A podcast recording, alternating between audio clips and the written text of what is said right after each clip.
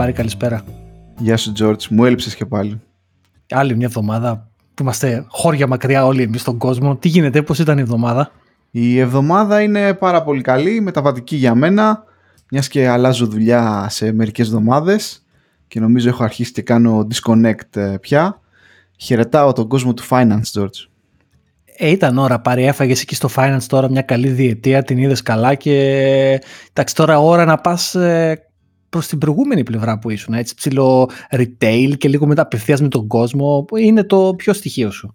Ε, η καλύτερη στιγμή της καριέρας μου ήταν όταν πραγματικά δούλεψα σε public facing retail, πες το πώς το θέλεις, σε site και είδα τη χαρά αλλά και, το, και την κούραση συνάμα πώς είναι να δουλεύεις και το παραμικρό λάθος που κάνεις να, ξέρεις, να επηρεάζει πελάτες, πραγματικούς πελάτες, να σε βρίζουν και όλα, να μην σε βρίζουν.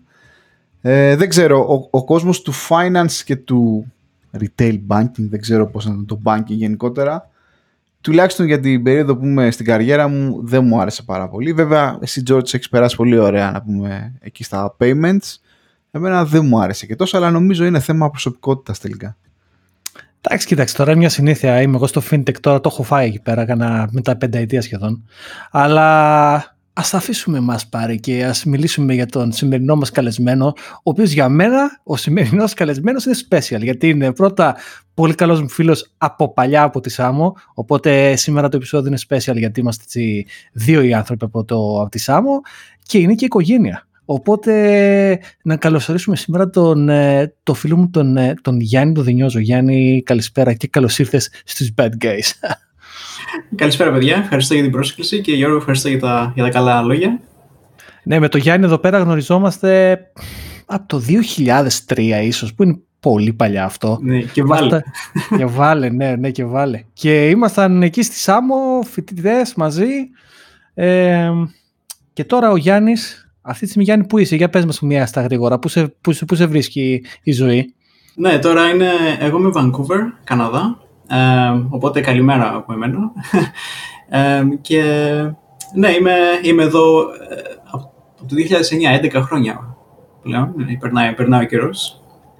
Ο Γιάννης εντωμεταξύ έχει κάνει διαδρομάρα, έτσι. Και ένας από τους ε, μεγάλους λόγους, εκτός που τον έχω στην καρδιά μου προφανώς, ένας από τους μεγάλους λόγους που ήθελα να μιλήσουμε είναι ότι ο Καναδάς πρώτα απ' όλα μέχρι τώρα δεν είχαμε κάποιον καλεσμένο ο οποίος δουλεύει και ζει μόνιμα στον Καναδά και πόσο μάλλον τόσο πολλά χρόνια σου εσύ. Ε, αλλά εμένα με ενδιαφέρει πάρα πολύ να πούμε επίσης και πώς έφτασες μέχρι τον Καναδά, γιατί η δικιά σου πορεία είναι σημαντική.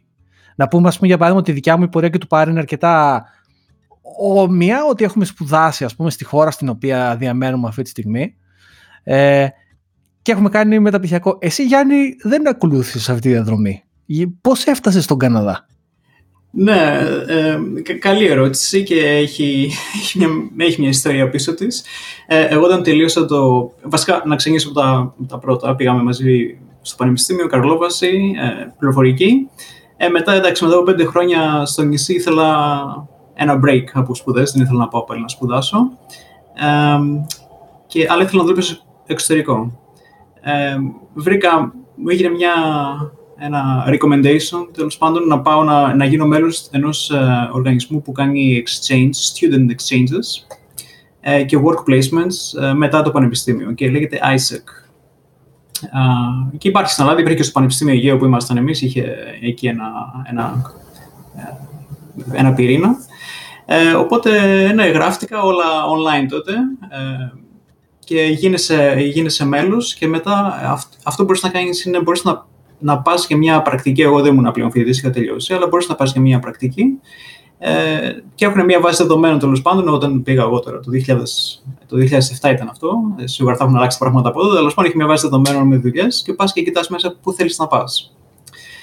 Και όλες αυτές είναι πρακτικές που κάνουν τα παιδιά. Ε, έψαξα διάφορες. Φυσικά κατανοητό ότι ξέρεις, δουλειές στο δυτικό κόσμο, Γερμανίες, Αγγλίες, Βόρεια Αμερική, θα, όλοι εκεί θέλουν να πάνε. Είναι πολύ δύσκολο να βρεις εκεί δουλειές. Τόσο να μην τα λόγο, εγώ βρήκα κάπου πήγα Τσεχία. Βρήκα στη Τσεχία ένα μικρό εξάμεινο συμβόλαιο. Γιάννη, αυτό ήταν για μένα, να σου πω την αλήθεια. Όταν το συζητήσαμε μετά από κάποια χρόνια και εντάξει, είπαμε για τη διαδρομή σου. Το γεγονός, Γιάννη, ότι διάλεξες την Τσεχία για μένα ήταν αξιοθαύμαστο γιατί σε ποια πόλη στη Τσεχία δεν ήσουν στο, αν θυμάμαι σωστά δεν ήσουν στην Πράγα έτσι. Ναι, δεν ήμουν στην Πράγα, ήμουν ο Στράβα. Ο Στράβα είναι η τρίτη μεγαλύτερη πόλη, ούτε καν η δεύτερη, και είναι στα σύνορα με την Πολωνία. Είναι μισή ώρα με το αυτοκίνητο. Λιγότερο, νομίζω. Ε, και φαντάζομαι εκεί πέρα, φαντάζομαι είχε κρύο Γιάννη, έτσι, να τα πούμε αυτά. είχε κρύο, εγώ ήμουν τυχερός, πήγα το καλοκαίρι ε, και έμεινα έξι μήνες, έφυγα, έφυγα αρχέ, ε, αρχές Δεκεμβρίου από εκεί.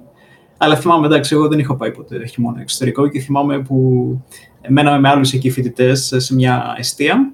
Και θυμάμαι, ήταν, μου είχε κάνει εντύπωση ότι ήμουν και εγώ μικρός και βγάζανε τις μπύρες έξω, έξω το παράθυρο για να κρυώσουν. Μην βγάζει την ψυχή, λέει. Άσε το παράθυρο.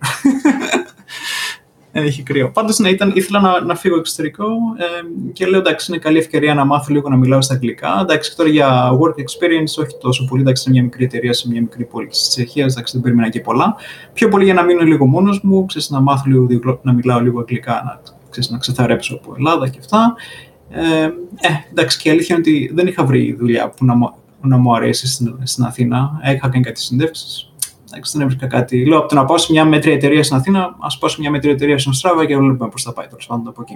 Εγώ να, να έρθω λίγο. Καταρχήν, πώς είναι να σπουδάζεις στη ΣΑΜΟΚ στο Καρλόβαση πληροφορική και μετά το πέρας των σπουδών σου, γιατί δεν σου άρεσε να δουλέψεις κάπου στην Αθήνα, ήταν οι σπουδές σου που ε, δεν σε όθησαν ας πούμε, να γίνεις, να ασχοληθείς με τον προγραμματισμό ή με κάτι άλλο; Ήθελες κάτι άλλο και σου βγήκε κάτι άλλο γιατί θα το πούμε βέβαια και συνέχεια δεν ασχολήθηκες άμεσα έτσι με το αντικείμενο τώρα πια έτσι Α, άλλαξες ε, αλλά πες μου λίγο για το έφταιγε, όχι, όχι, όχι έφταιγε εσύ θέλεις να κάνεις τελικά κάτι διαφορετικό πειραματιζόσουν να το πανεπιστήμιο σε βοήθησε ή σε μπέρδεψε και σου δημιούργησε όλες αυτές τις νέες απορίες;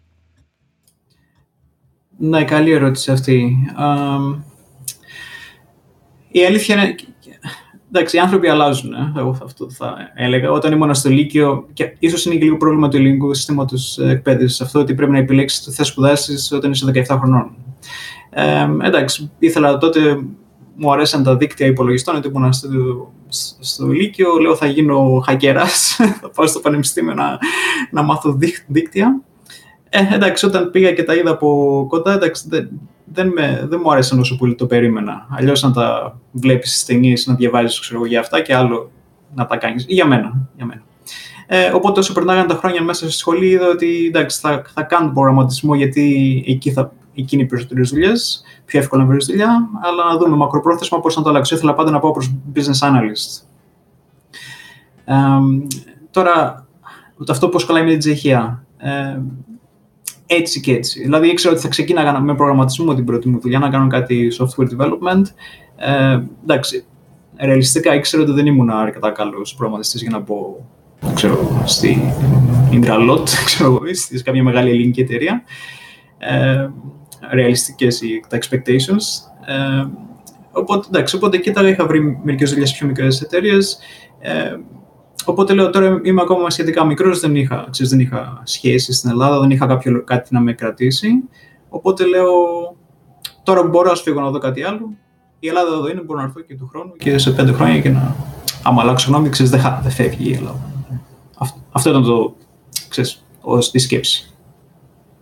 Εγώ τουλάχιστον μπορώ να σκεφτώ τουλάχιστον ένα λόγο κάποιος να πάει στην Τσεχία και δεν έχει να κάνει με την πληροφορική. Αλλά δεν θέλω να λήξω τέτοια συζήτηση. Εντάξει, πάρει, ξέρουμε πολύ καλά ότι ε, δεν μιλάτε για μόνο. Την πρώτη φορά που πήγα και εγώ ήταν και άνοιξη και όλα, παιδιά, ήταν όλα πολύ. Ανθίζαν όλα τα πραγματάκια εκεί πέρα. Γιατί, γιατί δεν με ρωτήσουμε τον Γιάννη; Γιάννη, πώς ήταν η εμπειρία σου με, τις, ε, με τα άτομα του αντίθετου φίλου στην Τσεχία, Είναι αλήθεια αυτά που λένε; uh, κοίτα, ε, πιστεύω ότι είναι αλήθεια. Ε, για μένα το μεγάλο πρόβλημα εκεί που ήμουν τουλάχιστον ήταν ότι η γλώσσα δεν μιλάγανε αγγλικά, πολύ δύσκολο. Ίσως στην Πράγα να είναι διαφορετικά, δεν έζησα στην Πράγα, δεν μπορώ να πω. Ε, είναι πιο πολύ στο χαρακτήρα του καθενός. Πώς θα. οι σχέσεις του με το άλλο φίλο παρά το άλλο φίλο, πώς συμπεριφέρεται σε εσένα, νομίζω.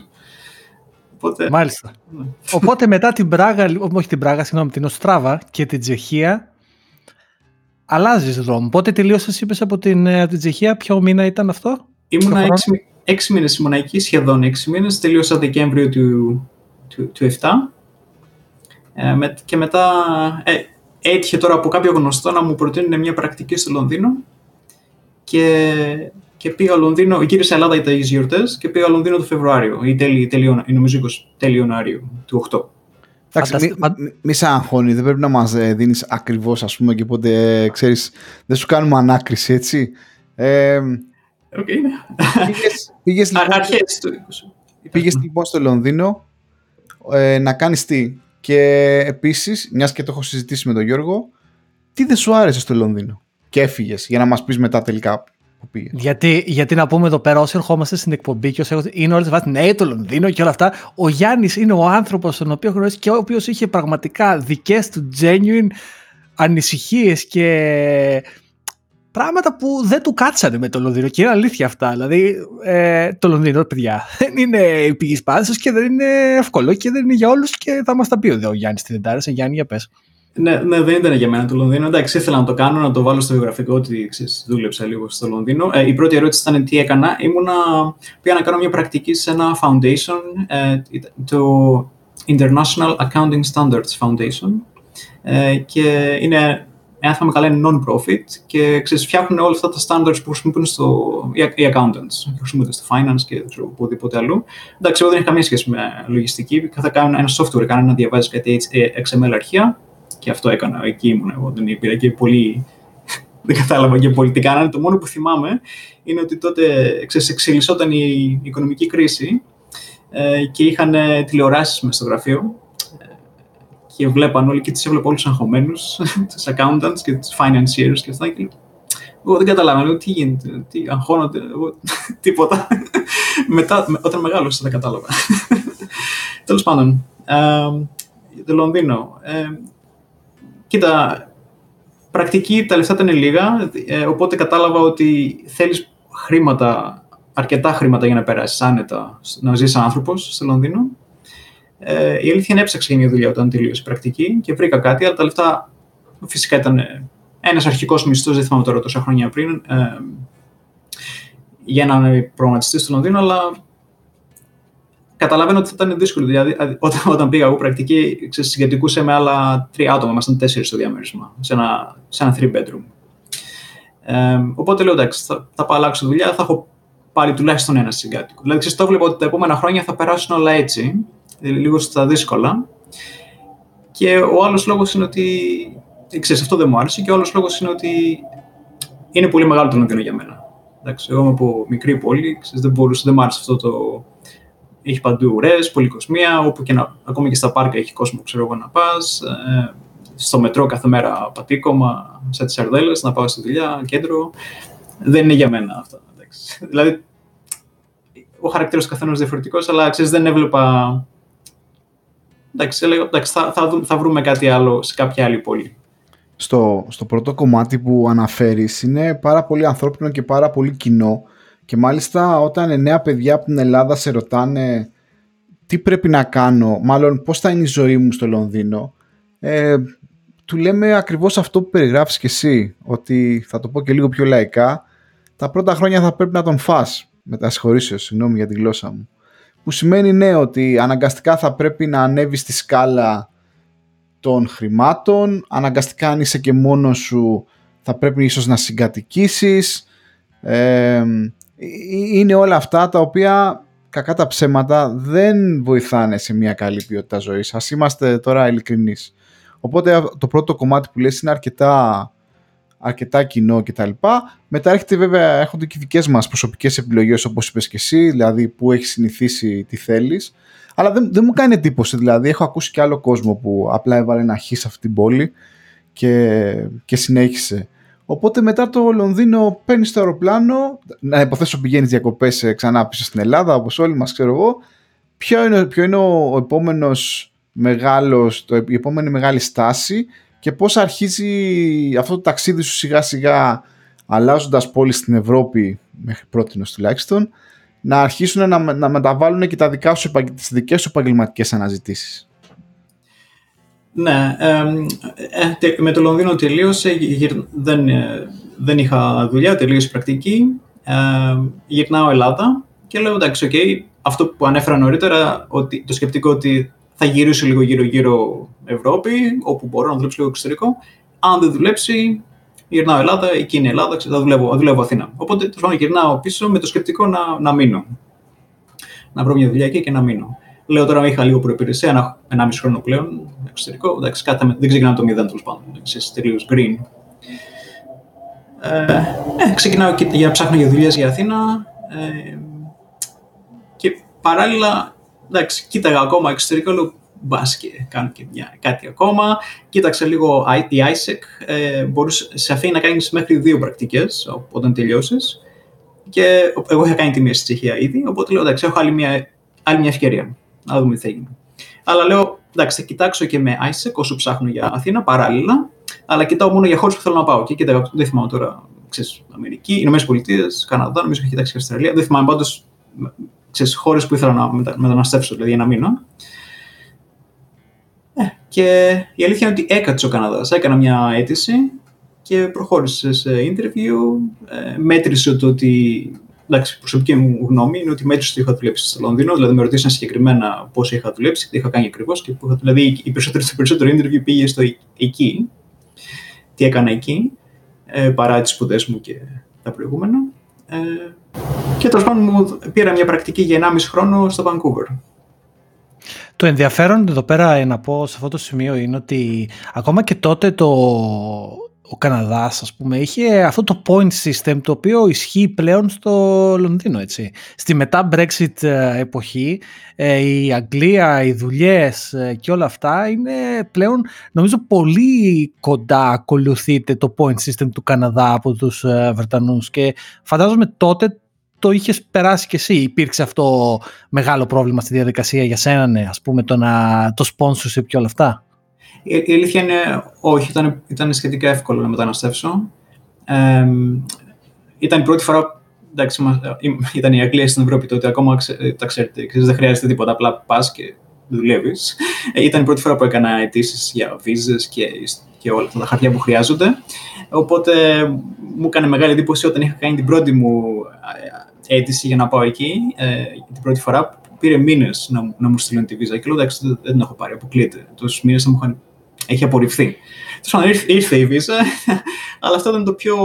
Το, το πρώτο κρύο λουτρό. Αλλά όταν, όταν πήγα μετά, όταν ήρθα στο Vancouver, μετά ήταν λίγο, να πω, τρένο η δουλειά. Ξέρεις, δηλαδή, ξέρεις, μπήκα στη δουλειά, είχα τα χαρτιά μου να δουλέψω εδώ και μετά, εάν ε, δουλεύεις εδώ, μπορείς, υπάρχει τότε που έκανα εγώ την αίτηση, τώρα αυτά αλλάζουν συνέχεια με κάθε κυβέρνηση βέβαια τα μεταναστευτικά, αλλά όταν έκανα εγώ στη δική μου τη φουρνιά, ας πούμε, ε, εάν ήσουν κάποιο χρονικό διάστημα εργαζόμενος σαν temporary worker στο Καναδά, μπορούσες να κάνεις αίτηση για να γίνεις provincial nominee.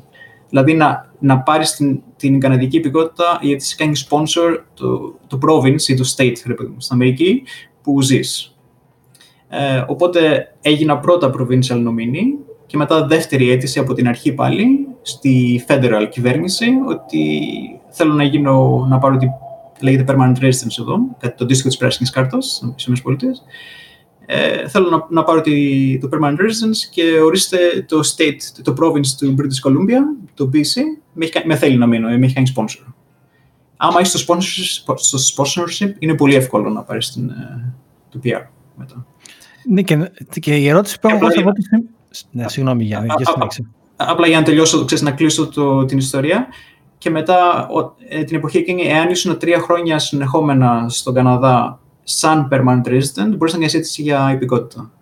Οπότε απλά έμεινα και, και το κούμποσα έτσι στο τέλος και για, ήθελα να πάρω την υπηκότητα για διαβατήριο, ώστε να μπορώ μετά να μετά είσαι ελεύθερος. Κάνεις ότι μπορείς να φύγεις και να ξαναρθείς μετά από χρόνια. Δεν χρειάζεται να είσαι. Δηλαδή, δεν είναι ότι πρέπει να είσαι στη χώρα, αλλιώς χάνεις το permanent residence.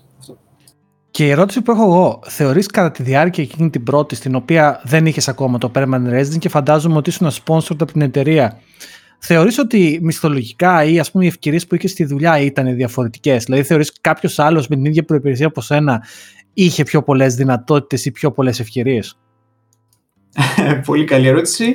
Ε, ναι, ο μισθός ήταν πολύ χαμηλός σε σχέση με τους υπόλοιπους. Ε, but you have to pay your dues, right?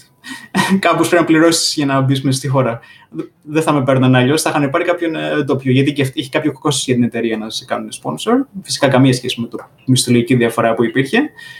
Ε, αλλά είναι πώς το βλέπεις. Δηλαδή, ε, είναι, ξέρεις, είναι άλλοι άνθρωποι που έρχονται σπουδάζουν εδώ για να μείνουν να δουλέψουν και δίνουν δεκάδες χιλιάδες σαν international students για masters. Απλά αυτό που καταλαβαίνω εγώ είναι ότι και μου κάνει έτσι εντύπωση, πολύ λογικά γιατί όλα είναι ανθρώπινα, ότι το αντίστοιχα dues που σου ζήταγε το Λονδίνο να πληρώσει και τη ζωή του, επέλεξες, ξέρεις, να τα διαγράψεις, αλλά αντίστοιχα, ας πούμε, τα πλήρωσες στον Καναδά. Και αυτό με κάνει να σκεφτώ ότι κατά πάσα πιθανότητα η ποιότητα ζωής που είχες ακόμα και εκείνη την περίοδο ήταν πολύ καλύτερη σε σχέση με το Λονδίνο. Και μπορείς να μας πεις πως είναι λίγο να ζεις ε, στον Καναδά. Και follow-up question γιατί τα τελευταία ένα-δύο χρόνια, ιδιαίτερα κατά τη διάρκεια του Trump administration, πολλοί άνθρωποι οι οποίοι δουλεύουν στο Silicon Valley και τους διαβάζουμε και εμείς στο Twitter, μεταξύ σοβαρού και αστείου λένε ότι ξέρεις τι παιδιά, εγώ θα πάρω το διαβατήριό μου και θα κάνω αίτηση να πάω στον Καναδά. Είναι τελικά ο Καναδάς η Αμερική που όλοι ονειρεύονται ακόμα και οι ίδιοι οι πολίτες των ΗΠΑ. Ε, πολύ, πολύ καλές ερωτήσεις. Ε, ευχαριστώ. Ε, στο πρώτο, στο πρώτο σου point, ναι, ε, φυσικά τίποτα δεν είναι δωρεάν. Τίποτα δεν είναι δωρεάν. Ε, θα, θα έχεις να πληρώσεις το dues για οτιδήποτε αποφασίσεις να κάνεις και όντως είδα ότι μου άρεσε καλύτερα να μείνω εδώ. Είχα, είχα πιο πολλές προοπτικές από ότι να ήμουν στην Αγγλία. Ε,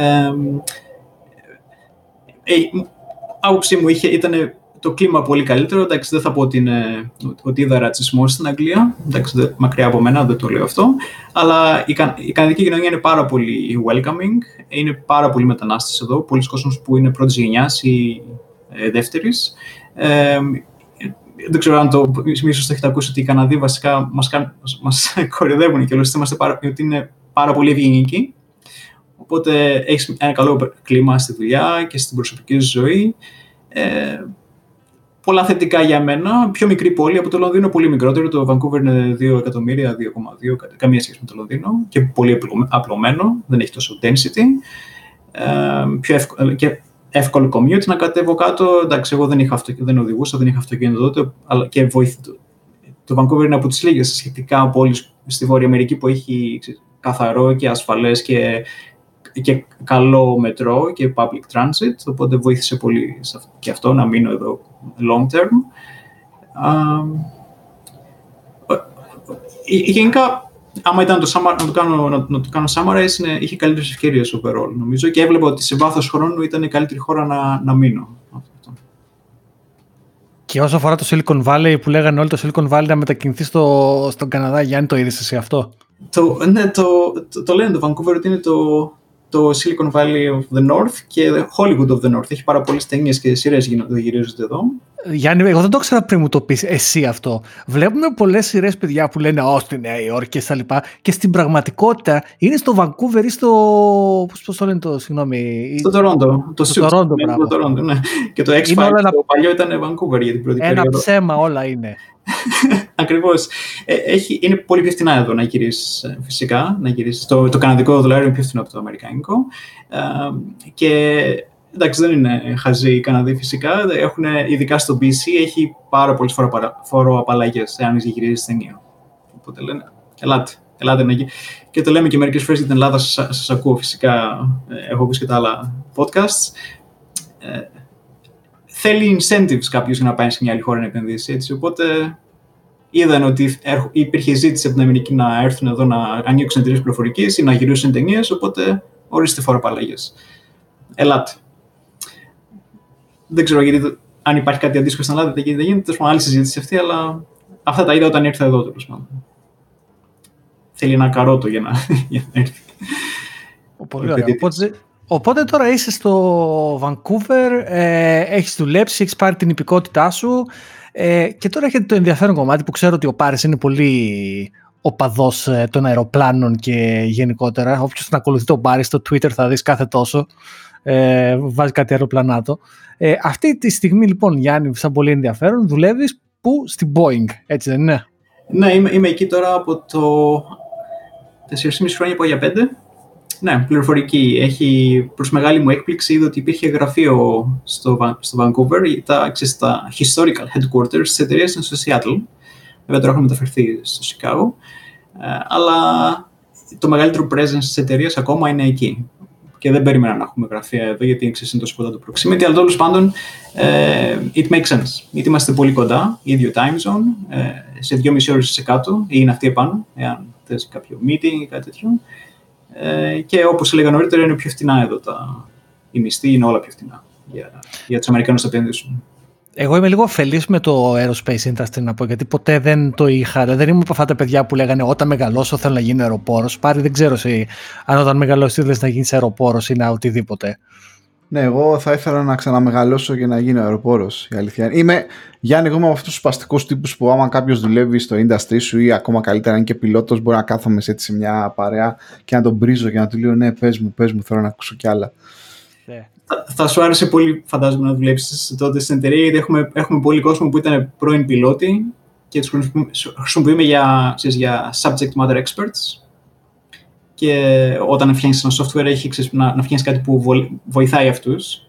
Οπότε μαθαίνει όλα αυτά τα, ξέρεις, τα acronyms που χρησιμοποιούν στη δουλειά και είναι λίγο overwhelming. Όταν είχα ξεκινήσει και εγώ δεν καταλάβαινα τι μου λέγανε, γιατί και αυτοί δεν το σκέφτονται ξέρεις, μετά από χρόνια στη δουλειά. Ξέρεις, απλά τα λες όλα όπως με, με, με τα acronyms που χρησιμοποιούν. Και λέω, τι είπε τώρα, τι είναι αυτό πάλι τώρα, και είχα φτιάξει λεξικό.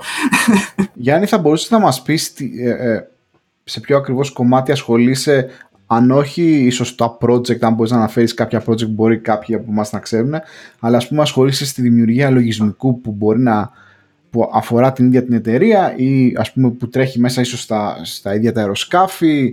Ε, σε ποιο τομέα είσαι συγκεκριμένα; Ναι, ε, ε, ε εγώ είμαι στο, ε, στον τομέα που ασχολείται, φτιάχνουμε software φυσικά, αυτό είναι το background μου, δεν, δεν είμαι mechanical engineer, δεν έχουμε καμία σχέση με το software που τρέχει στα αεροπλάνα ό,τι έχω δουλέψει σε αυτά τα χρόνια που είμαι στην εταιρεία είναι όλα supporting, ground stuff.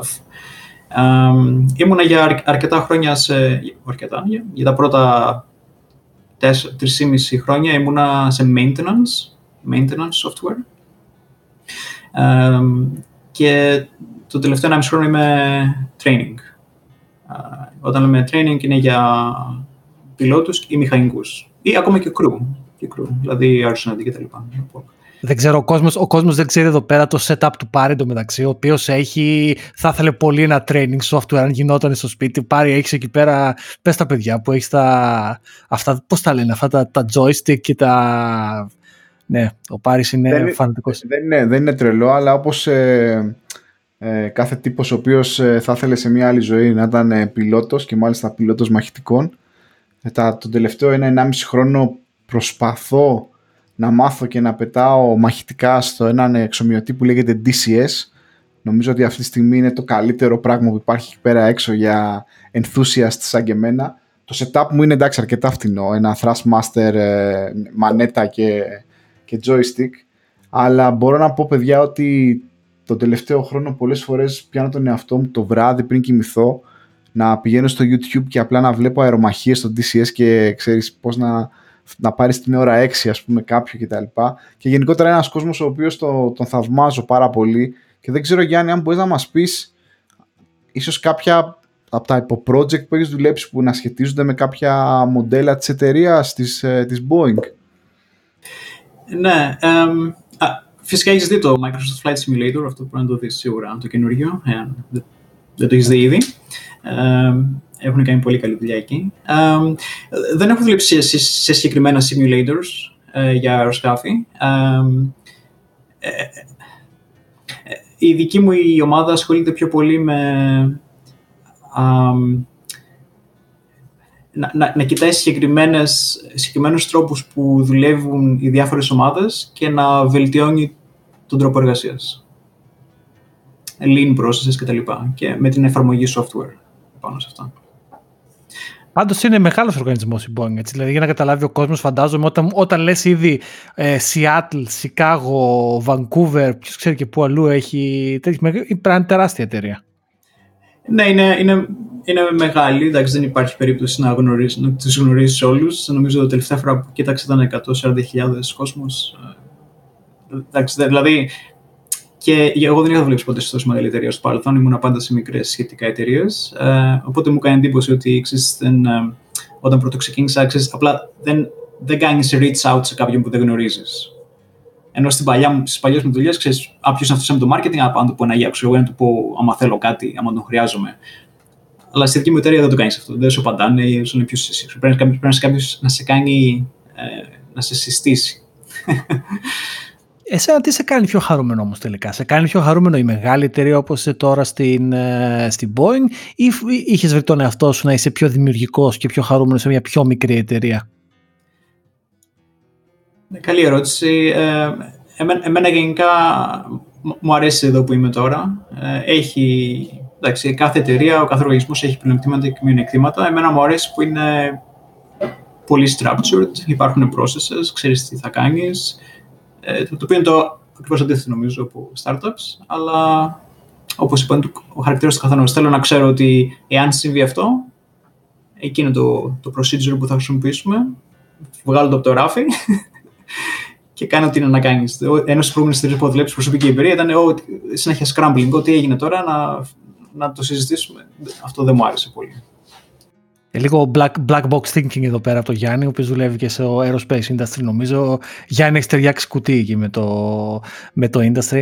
Ε, ξέρεις τι, ε, αυτό που είναι ενδιαφέρον και ελπίζω να το καταλαβαίνουν αυτοί που ακούμε, γιατί σε προηγούμενα επεισόδια είχαμε φέρει και τον Παραγιώτο Βριώνη, ο οποίος έχει κάνει κάποια startup μόνος του, ε, μιλήσαμε ας πούμε ε, με άλλους φίλους, οι οποίοι είναι στο finance, που ξέρεις και γενικά και μιλήσαμε πολύ για startup και νομίζω υπάρχει ένα, ένα όφελος να ακούσει ο κόσμος ότι ναι, ok, okay, υπάρχουν τα startup και υπάρχει δημιουργικότητα, αλλά υπάρχουν και οι μεγάλες established εταιρείες οι οποίες κάνουν πράγματα και είναι αυτό που λέει ο Γιάννης, ότι είναι structured, ότι ξέρεις τι να περιμένεις. Προφανώς κινούνται πιο αργά, αλλά αυτό δεν ξέρω αν είναι απαραίτητα θετικό ή αρνητικό. Δεν ξέρω πώς το βιώνεις εσύ, Γιάννη, ας πούμε, την ταχύτητα με την οποία κινείται η εταιρεία και τα αντανακλαστικά της. Κοίτα, όλα εξαρτώνται από το πώς βλέπεις την καριέρα σου. Ε, αυτό. Ε, όταν είσαι σε μια τόσο μεγάλη εταιρεία ή, ή θα πεις, ή είναι κάποια άτομα τα οποία τους βλέπεις είναι καριερίστες, θα κάνουν ό,τι χρειάζεται να κάνουν για να ανεβούν στην ιεραρχία. Εάν θες να κάνεις κάτι τέτοιο, να ελιχθείς μέσα σε ένα existing hierarchy, ε, πρέπει να είσαι σε μια μεγάλη εταιρεία να το κάνεις αυτό. Να, να, να πας να παίξεις golf με το VP και να, να του πουλήσεις την ιδέα σου, ξέρω εγώ, λέμε τώρα. Ε, και υπάρχει ο, πολλοί κόσμος που απλά είναι, ξέρεις, είναι μια δουλειά, δεν, Όπως έλεγα νωρίτερα, ξέρεις ποια είναι τα expectations από σένα, ξέρεις day in, day out, κάνεις τη δουλειά σου και, και προχωράς. Ε, δεν έχει αυτή την γρήγορη ανέλυξη, νομίζω, προσωπική, προσωπική μου άποψη, που θα έχεις σε μια startup που μπορεί να explode και να, να, να έχει meteoric rise. Βέβαια, Γιάννη, τώρα που σε ακούω, προσπαθώ να σκεφτώ ε, ε, εγώ που ανήκω και ο φίλος μου ο Γιώργος, γιατί πολλές φορές όταν μιλάμε και πίνουμε καφέ, λέμε ότι εμείς οι δύο είμαστε καταραμένοι. Δεν ξέρω αν είμαστε οι τύποι που θα πάμε να παίξουμε γκολφ με το VP. Μάλλον είμαστε οι τύποι που ο VP μάλλον μας μισεί ή θα μας στείλει κάποια στιγμή. Ε, απλά σκέφτομαι έτσι, με έκανες έτσι, γιατί βλέπω ότι μιλάς έτσι με, με μια ηρεμία, ας πούμε, και έτσι. Και το ζηλεύω αυτό. Ένας άνθρωπος είναι εκεί τα ήρεμος, εκεί στη δουλειά του κτλ. Και εγώ και ο Γιώργος είμαστε δύο τύποι που βράζουμε στο ζουμί μας. Και κάθομαι λοιπόν και σκέφτομαι τώρα πράγματα έχω δουλέψει στη ζωή μου την πρώτη φορά που δούλεψα startup ήμουνα και πάρα πολύ νέος και δεν είχα και πολλή εμπειρία. Ήταν και στην Ελλάδα και όλα ήταν αρκετά αρχαίγωνα τα πράγματα. Οπότε θα ήταν άδικο να, να, να, να πω για αυτή τη startup με τη startup που είδα μετά. 15 ε, χρόνια μετά εδώ στο Λονδίνο δούλεψα σε μια startup και ήταν ίσως η χειρότερη εμπειρία της ζωής μου ε, επαγγελματικά. Ε, δεν θέλω να πω παραπάνω γιατί θα νευριάσω. Από την άλλη βέβαια, γι' αυτό με προβλημάτισες τώρα γιατί έτσι ακούω έτσι πολύ ήρεμα που τα λες και βγαίνει και έτσι, και έτσι ένα, μια σταθερότητα ας πούμε από το λόγο σου είναι ότι δουλεύοντας ας πούμε, και σε ένα μεγαλύτερο οργανισμό με πολλά procedures όπως είναι μια τράπεζα ένιωθα ότι πνίγομαι αντίστοιχα. Και τώρα κάθομαι και προβληματίζω μέσα και προβληματίζομαι κάθε βράδυ τελικά τι θέλω εγώ από τη ζωή μου Γιώργο, δεν ξέρω. Εγώ και ο Γιώργος δηλαδή, ο φίλος μου. Κοίταξε πάρει, νομίζω το μεγάλο πρόβλημα και γενικά να πω το εξής για τον Γιάννη, γιατί εγώ τον Γιάννη Τριχάνη τον ξέρω πολλά χρόνια και τον ξέρω αρκετά καλά. Ο Γιάννης είναι ένας από τους ανθρώπους που τους θαυμάζω. Είναι ήρεμος και έχει πραγματικά κάθε πράγματα και να το σκεφτεί. Δεν ξέρω εσωτερικά, Γιάννη, αν βράζεις πραγματικά τις φορέ και είσαι φάση θα τον αρπάξω από το λαιμό αυτό για να το χτυπήσω κάτω. Ε, φαντάζομαι σε όλους τους ανθρώπους συμβαίνει, αλλά νομίζω εσύ καταφέρεις με κάποιο μαγικό τρόπο και δεν το εξωτερικεύεις. Ενώ αυτό που λέει ο Πάρης είναι ότι εγώ και ο Πάρης θα το καταλάβεις. Άμα είμαστε δυσαρεστημένοι, θα το. Δηλαδή, Πώς να σου πω, δεν θα κρυφτεί αυτό το πράγμα. Και πραγματικά θέλω να σε ρωτήσω, και ειδικά στο περιβάλλον εργασίας που είσαι, τον εκνευρισμό σου και ας πούμε αυτό το, τη, την αρτηριοσκλήρυνση και την αργή κίνηση μιας εταιρείας. Πώς τη διαχειρίζεσαι, δηλαδή πώς δεν πας να φωνάξεις κάποιον, έλα ρε παιδιά πάμε λίγο. Ναι, καλή ερώτηση. Εντάξει, ε, σίγουρα υπάρχουν περιπτώσεις που θα ανεβούν τα αίματα, εξαρτάται ποιον έχεις να ασχοληθείς, με ποιον συναστρέφεσαι. Αλλά σε γενικές γραμμές δεν είχα προβλήματα με συναδέλφους. Ε, στο παρελθόν, ε, θα έλεγα, εντάξει, οι συνεργάτες είναι καλοί, προσπαθούν να βοηθήσουν ένα στον άλλον, το περιβάλλον είναι καλό σε γενικές γραμμές. Ε, και εντάξει, για μένα δεν ήθελα να δώσω τη λάθος εντύπωση ότι εγώ, θα, εγώ είμαι ο καριερίστας και θα πάω να, να, να ανεβώ στο ladder. Ε, και γιατί το λέω αυτό, γιατί ε, θέλω όταν τελειώσει η δουλειά μου να κάνω τη δουλειά που έχω να κάνω. Όταν τελειώσει η δουλειά μου, έχω τα δικά μου hobbies, τα δικά μου πράγματα που έχω να κάνω. Οπότε ξέρεις, θέλω να έχω ένα work-life balance και να κάνω shut out τη δουλειά όταν τελειώσω. Οπότε ξέρεις, δεν θα κάτσω το βράδυ να σκεφτώ okay, τι έκανε και τι έλεγε και τι εννοούσε αυτός, ξέρω και δεν μου αρέσει. Και εντάξει, okay, it's, it's a job, I like my job και πάντα έχει δυσκολίες. Α κάνουμε και κάτι άλλο στον ελεύθερο χρόνο μας. Το οποίο ε, γελάω τώρα εδώ με τον Μπάρι, γιατί... Όπω Γιάννης είναι το εντελώς αντίθετο από εμάς, ρε Γιώργο. Ε, και... Ντρέπομαι λίγο, ρε παιδί. Όχι, ε, κοίταξε να δεις πάρει. Και αυτό θέλω να δείξω εδώ στον κόσμο, ότι είναι σημαντικά πράγματα, είναι τόσα πολλά πράγματα στην εργασιακή πορεία ενός ανθρώπου τα οποία πρέπει να διαχειριστείς. Και μπορεί, ας πούμε, κάποιοι άνθρωποι να τα χειρίζονται καλύτερα και κάποιοι χειρότερα. Το work-life balance για το οποίο μίλησε ο Γιάννης είναι κάτι για το οποίο εγώ personal είμαι πάρα πάρα πολύ passionate. Δηλαδή, πραγματικά θεωρώ αν γίνεται να κρεμάς τη δουλειά έξω από την πόρτα της δουλειάς. Δηλαδή, πώς πω, μην την φέρνεις μέσα στο σπίτι. Και αυτό που μίλησε ο Γιάννης για τα χόμπι και για το προσωπικό σου χρόνο κτλ. Και, και μην τα σκέφτεσαι μετά είναι πάρα πολύ σημαντικό. Και δεν είναι κάτι το οποίο είναι. Δεν έρχεται αυτόματα. Αυτό χρειάζεται μια εσωτερική δουλειά. Κάπως πρέπει να το, να το δουλέψεις πάρει μου. Και, και εμείς θα το δουλέψουμε κι άλλο πάρει. Ε, εγώ, εγώ, παιδιά, για να σας πω την αλήθεια, όπως μου έχουν πει και άλλοι, τρώγω με τα ρούχα μου. Ίσως η δουλειά η οποία με έκανε να φτάσω σε αυτό το σημείο να, να πω 5 ώρα, ξέρω εγώ 6 ώρα τέλος κτλ. Ήταν ε, αυτή η τελευταία χρονιά εδώ στην τράπεζα ας πούμε. Αλλά μετά νευρίαζα γιατί ένιωθα έτσι. Ε, ενώ είχα συνηθίσει, έφερνα τη δουλειά μετά, τη σκεφτόμουν, νευρίαζα. Αν ο Γιάννης ας πούμε μου έλεγε κάτι να πούμε, μετά ξέρεις νευρίαζα, το έπαιρνα πάνω μου. Ή αν έπρεπε να κάνω κάτι το οποίο δεν έχω τελειώσει. Ε, βέβαια ακούω όλα αυτά που λέτε και προφανέστατα το σωστό είναι να έχεις ένα balance και αυτό θέλουμε να, να πούμε. Άσχετα αν μερικοί από εμάς δεν είμαστε τόσο καλοί, ακόμα το πολεμάμε, γιατί η ζωή αλλάζει κιόλας και πιστεύω ότι σε μερικούς μήνες ε, περιμένοντας και δύο τέκνα θα είναι πολύ διαφορετική η ζωή μου από ό,τι είναι τώρα. Ε, αλλά ναι, έχεις δίκιο. Εγώ Γιάννη σε ζηλεύω, να σου πω την αλήθεια. Και έτσι αυτή η, η ήρεμη φωνή σου με έκανε να προβληματιστώ. ίσως το σκεφτώ αυτό το βράδυ έτσι δυνατά.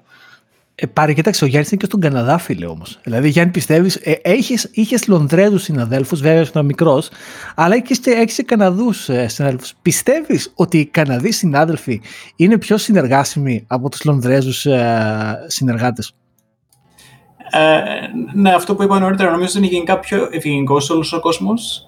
Ε, δεν δε θα σε αγχώσουν ή δεν θα, δεν θα στην πούνε. Ε, και εγώ ερχόμενος από Ελλάδα, ξέρεις, ήμουν πολύ defensive και τι είπε τώρα αυτός και τι εννοούσε και γιατί το είπε έτσι. Δεν έχει τέτοια εδώ. Είναι τουλάχιστον η δική μου εμπειρία. Δεν θα μιλήσω για όλους, αλλά δεν, ε, δεν, χρειάζεται, δεν είναι defensive ο κόσμος. Εδώ είναι συνήθως καλά τα σχολεία. Έχεις positive feedback. Ε, ο manager μου πάντα προσπαθούσε να, προσπαθούσε να με βοηθήσει, να μου δώσει ξέρεις, constructive feedback, εάν ήταν κάτι που ήθελα να βελτιώσω. Δεν μου είπε κανένας ε, και τι κάνεις εδώ τώρα και τι έκανες. Και τα κάνεις χάλια, ξέρω εγώ. Οπότε δεν είχα τέτοια προβλήματα στην Καναδά.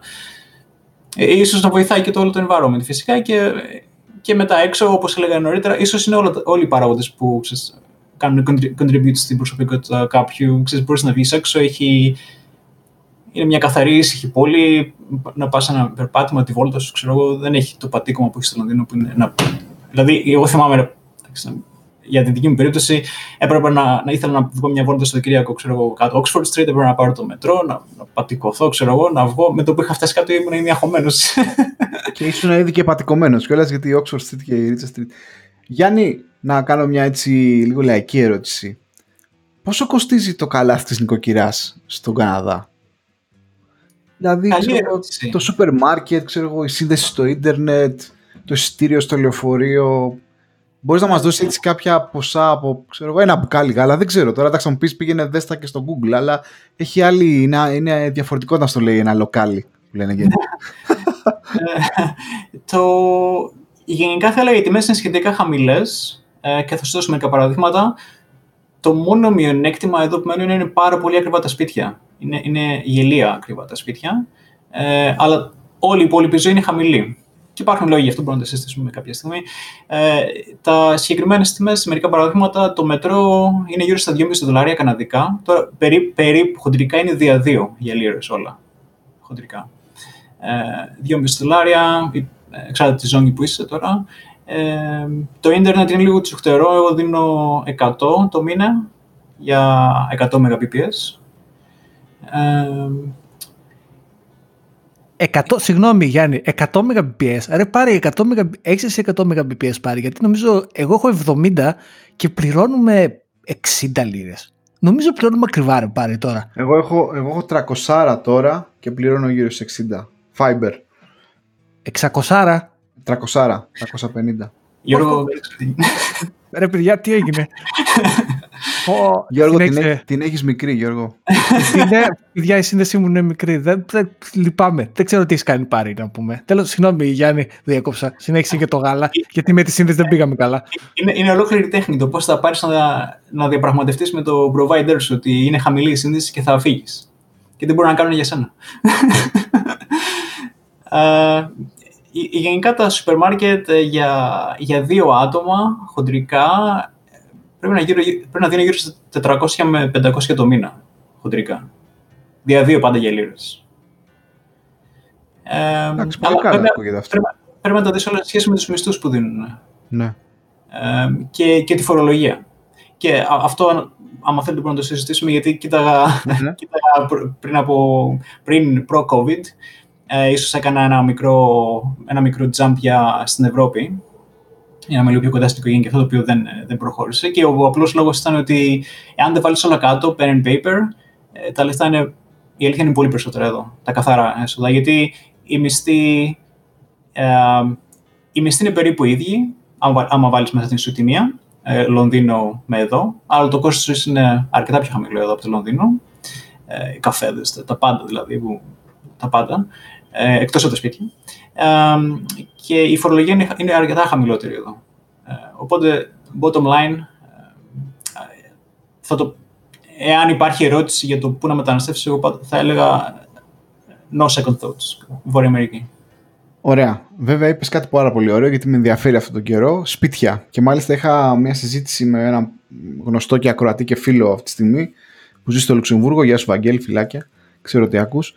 Ε, όπου ε, έχω ζήσει κι εγώ στη συγκεκριμένη χώρα για 8-9 μήνες και συζητάγαμε το πόσο σχεδόν αδιέξοδη είναι η κατάσταση στο Λουξεμβούργο, η αγορά σπιτιού στο Λουξεμβούργο.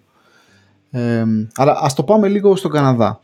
Πόσο κοστίζει Γιάννη να νοικιάσω, ας το πούμε έτσι, ε, όχι να αγοράσω. Γιατί πάμε σε μια χώρα, έχουμε, στην αρχή όλοι νοικιάζουμε και μετά μπαίνουμε σε σκέψεις.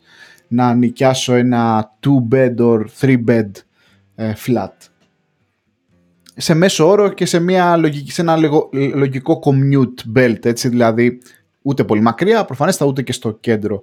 Πόσο, πού είναι το market, Um, κοίτα, οι τιμές ενοικιών έχουν πέσει λίγο τώρα με κορονοϊό, ειδικά στο κέντρο.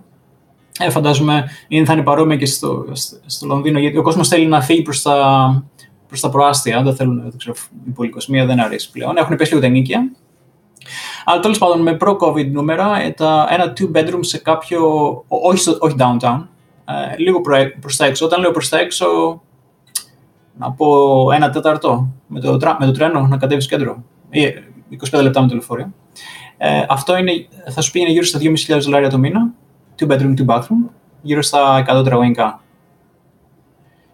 τετραγωνικά. 100 τετραγωνικά, Γιάννη. Τι λες, ρε Γιάννη τώρα; Σπιταρώνα, φίλε. Σπιταρώνα. με 100 τετραγωνικά. Θα τα ακούσει ένας άκλο αυτό, Γιάννη. Το χωρί τα 5, φίλε. Θα είναι, ναι, πραγματικά αυτό βγαίνει 4 bedroom, παιδιά. Να Παιδιά, τι, θα το χωρίσει σε πέντε στούντιο να πούμε και θα τα πουλήσει θα, τέλεια. Τα Γιάννη, πόσο έχει για να αγοράσεις όμως τελικά ένα σπίτι, ρε φίλε; Γιατί αύριο, ας πούμε, μπορεί να κάνεις οικογένεια, λέω εγώ τώρα, να κάνεις και εσύ δύο παιδάκια, να τρελαθείς. Τι γίνεται εκεί πέρα, δυσκολεύεσαι σαν το φίλο μου στο Λουξεμβούργο που βλέπει τα εκατομμύρια να περνάνε από μπροστά του; Είναι ακριβά τα σπίτια. Ναι, είναι, είναι, είναι, ακριβά. Έχει φυσικά σε αυτό, για, το, για το λόγο που είναι τόσο ακριβά, η γνώμη μου είναι ότι είναι πάρα πολύ χαμηλά τα επιτόκια. Οπότε θα πάρεις ένα τεράστιο δάνειο με χαμηλή μηνιαία πληρωμή. Οπότε τι έχει, ο λόγος είναι ότι έχουν ανέβει πάρα πολύ τιμές γιατί όλοι μπορούν να κάνουν borrow more.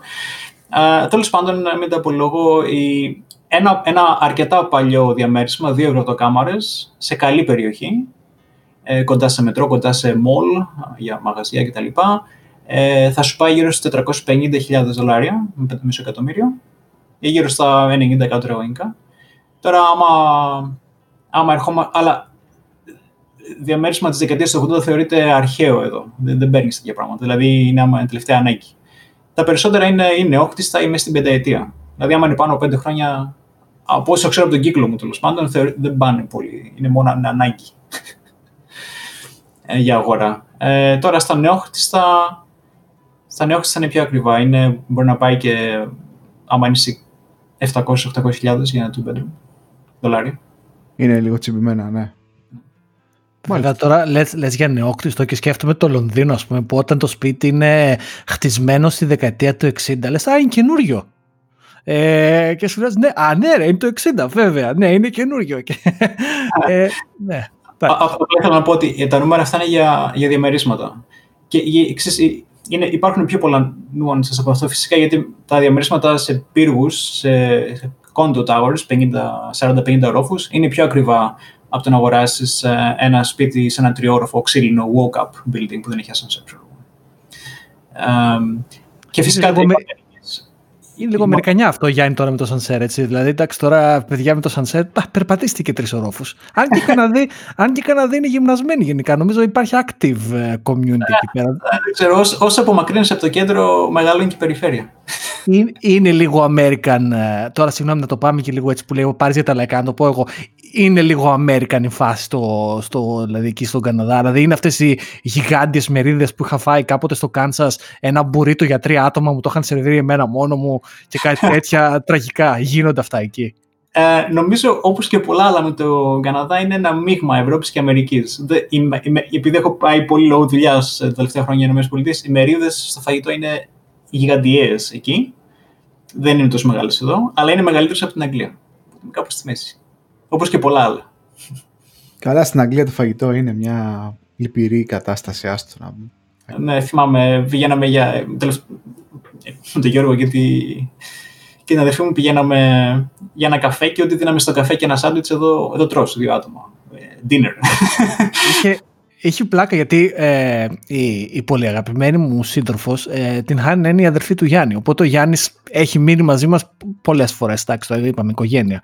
Ε, και είναι πολλές φορές που ξέρεις, έρχεται ο Γιάννης μας επισκέφτεται και πάμε στο Λονδίνο και. Ε, ξέρεις, πάμε να πιούμε ένα καφέ, να φάμε ένα σάντουιτς και τα λοιπά. Και ξέρεις, κάθε τόσο ρωτάμε τον Γιάννη, ε, Γιάννη, με αυτά που πληρώσαμε, τι παίρνουμε στον Καναδά; ε, είναι το running joke εδώ πέρα. Γιατί εντάξει, η αλήθεια είναι ότι το Λονδίνο είναι εξωφρενικό. Και στο φαΐ είναι εξωφρενικό πάρει και από τις δύο απόψεις. Πανάκριβο με πολύ μικρές μερίδες. Ναι, αυτό είναι αλήθεια. Γιάννη, ποια είναι η άποψή σου για τον είναι πρωθυπουργός ή πρόεδρος; Μήπως ο πρωθυπουργός είναι του Καναδά; Ο Τρεντό, καλά το λέω. Ναι, ο Τρεντό. Ε, εντάξει, δεν. Ε, ε με, ε, πώς να το πω, να είμαι politically correct. Είναι, έχει ενδιαφέρουσες ιδέες. Ε, δεν, ε, δεν θα λέγω ότι κάνουν subscribe στην ιδεολογία που κάνουν promote. Ε, και γενικά, πω, κάτσε τώρα, μου δώσεις ωραία πάσα. Περίμενε, θα σε βοηθήσω λίγο, γιατί ξέρω ότι πα το χέρι να φύγεις με το political correctness. Ε, εδώ είμαστε λάτρε ε, Πασόκ, εμείς, όχι. Λοιπόν, ε, ωραία.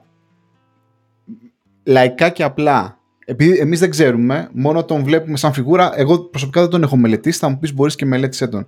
Ποια, ποια, είναι, ποια είναι η ιδεολογία του Τρεντό γενικότερα για τον Καναδά; Ή μάλλον πρεσβεύει κάποιες ιδιαίτερες ιδέες οι οποίες είναι παράξενες; Τι πιστεύει το κοινό για αυτόν; Ας το πάμε έτσι. Ας πούμε.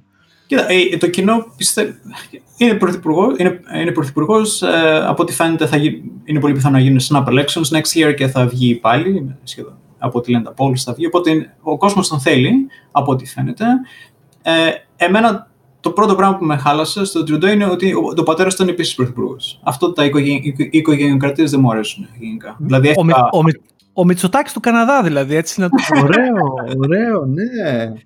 Ε, εκεί με έχασε, δηλαδή. Με το, ναι. ε, τώρα, το άλλο είναι ότι κάνουν promote πάρα πολλοί πώληση που εμένα δεν μου αρέσουν πολύ.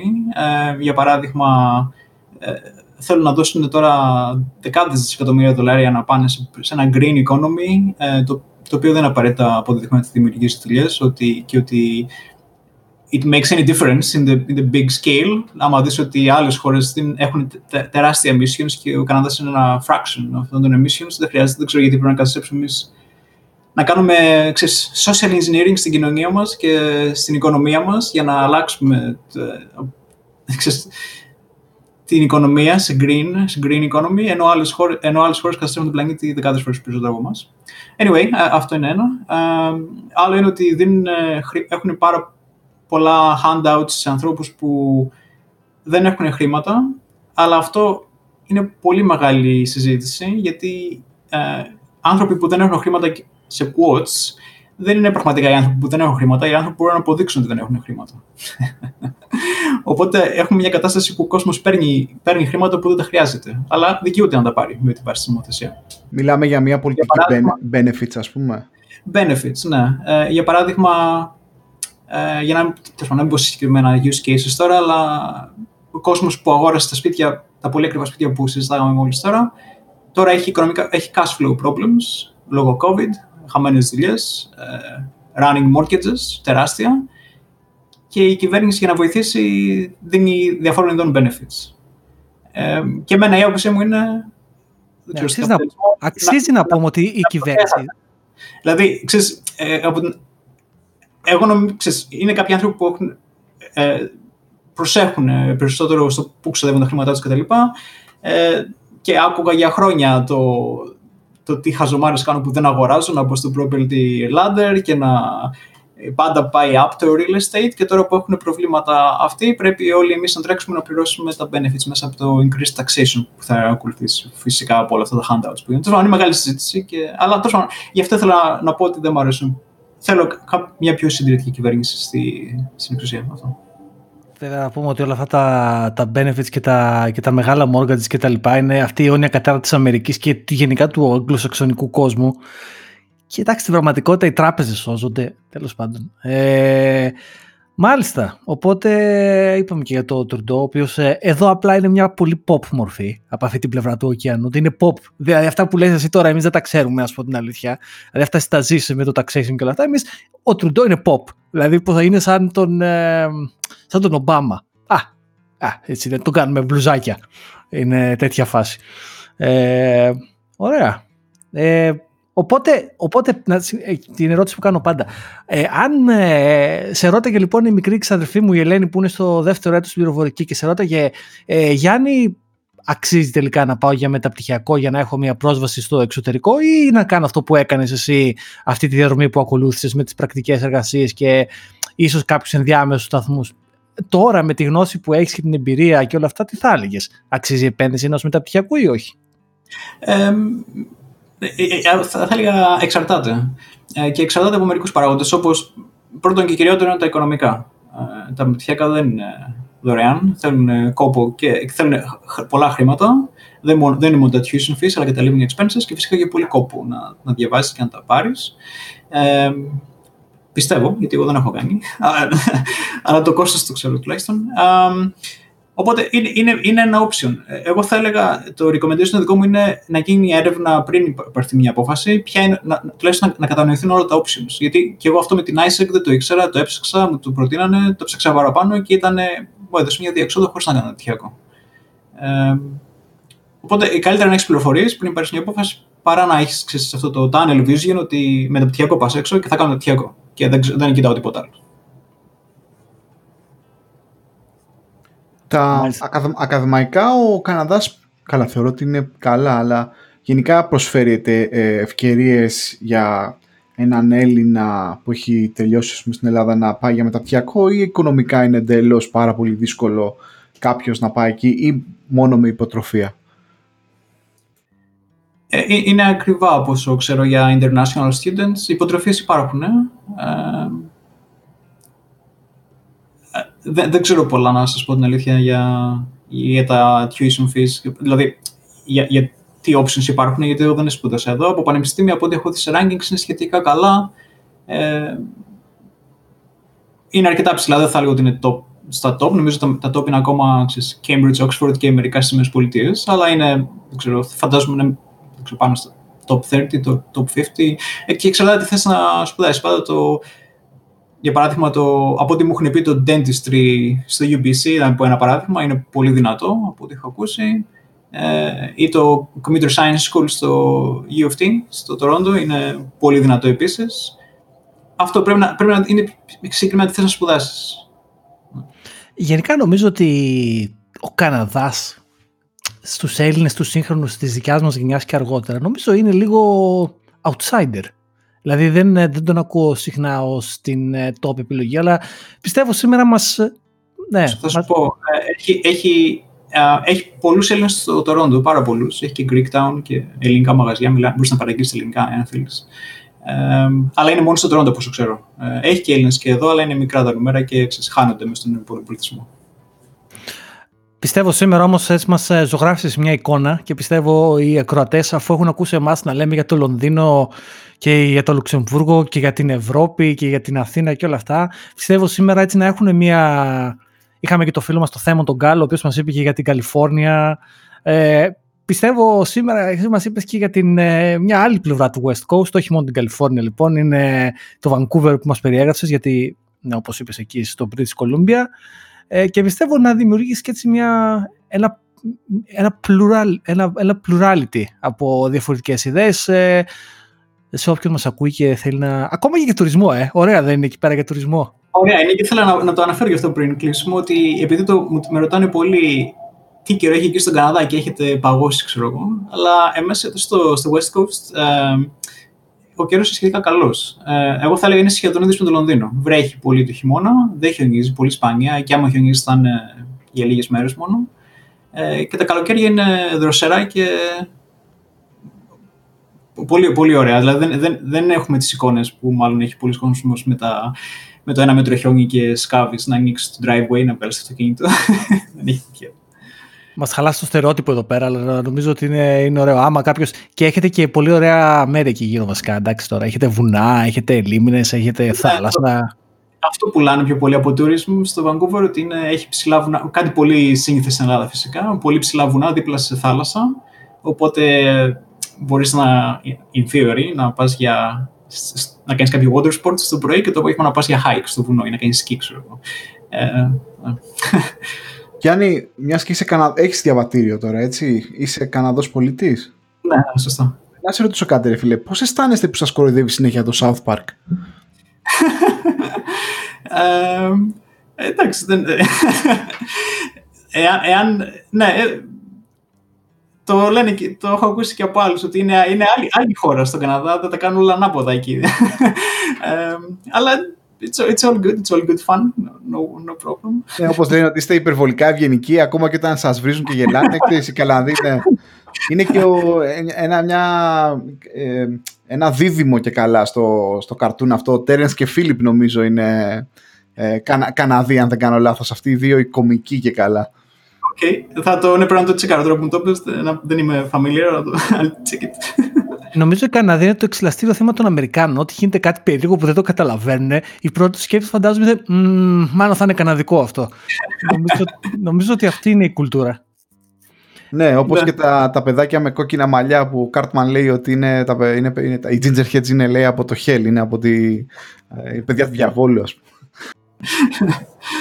Πολύ ωραία. Ε, Γιάννη, ευχαριστούμε πάρα πολύ που μας άνοιξες τα μάτια για το Γκαναδάκι γενικότερα. Ε, εγώ εγώ το, το διασκέδασα και έμαθα και πράγματα που δεν ήξερα ίσως.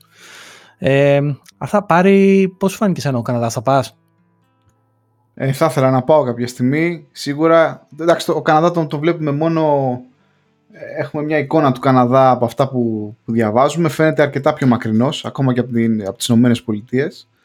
Αλλά συνεχίζουν, το σύστημα νομίζω που έχει φτιαχτεί είτε από τα media του Καναδά είτε από την ε, ανερχόμενη ας πούμε βιομηχανία ταινιών και κινηματογράφου είναι, συνεχίζει και το μήνυμα που φεύγει από όλους και από το Twitter είναι ότι είναι η Αμερική που όλοι θα θέλαμε. Ναι, και είχε και μήνυμα αυτό όταν είχε βγει ο Τραμπ την πρώτη φορά. Είχαν κάνει spike τα, τα searches για Canadian citizenship από Ηνωμένες Πολιτείες. Δεν έκανε materialize, αλλά something to brag about. Είναι σαν τους Βρετανούς που ξαφνικά γίνανε όλοι Ιρλανδοί. Είναι απίστευτο. Μετά το Brexit, οι μισοί Βρετανοί γίνανε Ιρλανδοί αυτόματα. Νομίζω η, ο πληθυσμός της Ιρλανδίας εν μία νυχτή διπλασιάστηκε. ε, Γιάννη, να σε ευχαριστήσουμε. Να είσαι καλά. Ευχαριστούμε, ευχαριστούμε Γιάννη. Ε, πάρει καλό, καλή εβδομάδα να έχουμε πάρει. Γεια σου George. Πάμε ακόμα μια εβδομάδα στην προσπάθεια. Γεια χαρά.